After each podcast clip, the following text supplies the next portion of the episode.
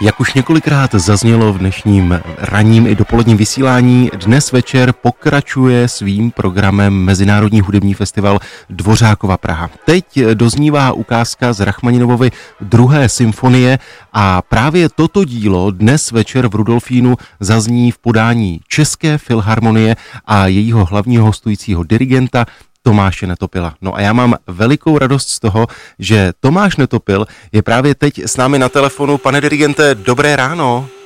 Hezké ráno. Jsem moc rád, že jste si na nás udělal čas. Vím, že za malou chvíli začíná generální zkouška, tak eh, vás nechceme moc zdržovat. My jsme teď pouštěli ukázku z díla, které mimo jiné večer zazní. Vedle toho bude také Suk a Fibich, ač festival Dvořákova Praha.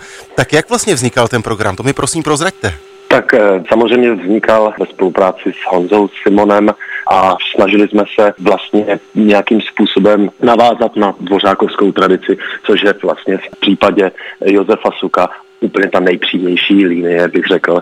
Samozřejmě Zdeněk Fibich eh, jako další český romantický skladatel by měl hrát také jednu z těch klíčových rolí, speciálně právě Bouře symfonická báseň, která je méně hraná a opravdu velmi dramatická a romantická skladba. No a samozřejmě, abychom se trošičku vzdálili a zůstali v tom romantickém duchu, tak jsme zvolili Rachmaninovovu druhou symfonii, která je opět rizí romantická skladba.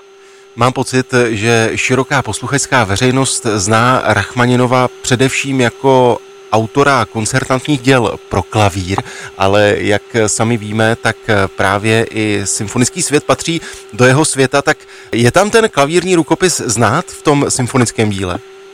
Ano, samozřejmě. Ta struktura, ta partitura je opravdu psána, jako kdybych neustále viděla Rachmaninova před sebou, který sedí za klavírem a vlastně vytváří ty harmonické zvraty a ty veškeré postupy a ty výlevy dynamické právě na klavíra. To je všechno obsaženo v orchestru, který vlastně takovýmto způsobem varíruje a, a hraje si s těmi tématy. Takže opravdu ten klavírní rukopis je v tom hodně znát. Na koncertě také zazní hudba Josefa Suka, jeho nádherná houslová fantazie. Mám pocit, že dlouhou dobu poměrně byla mimo pozornost zahraničních houslistů. Dnes večer to bude houslista Kristián Teclav.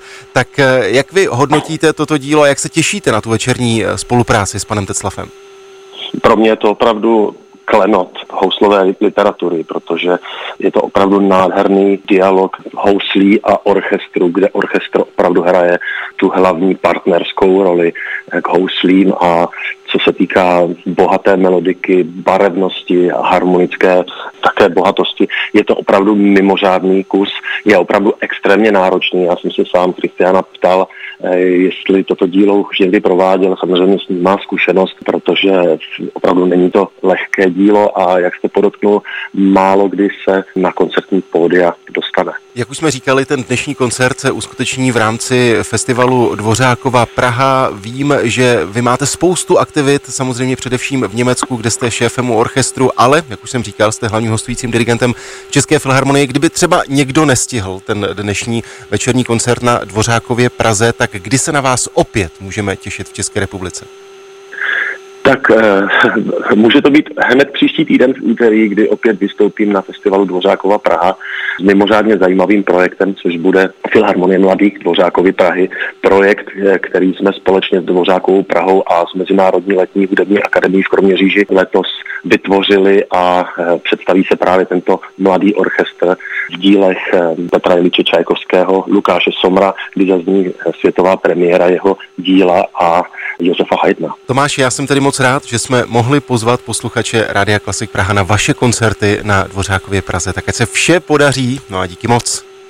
Já děkuji a přeji všem krásný den.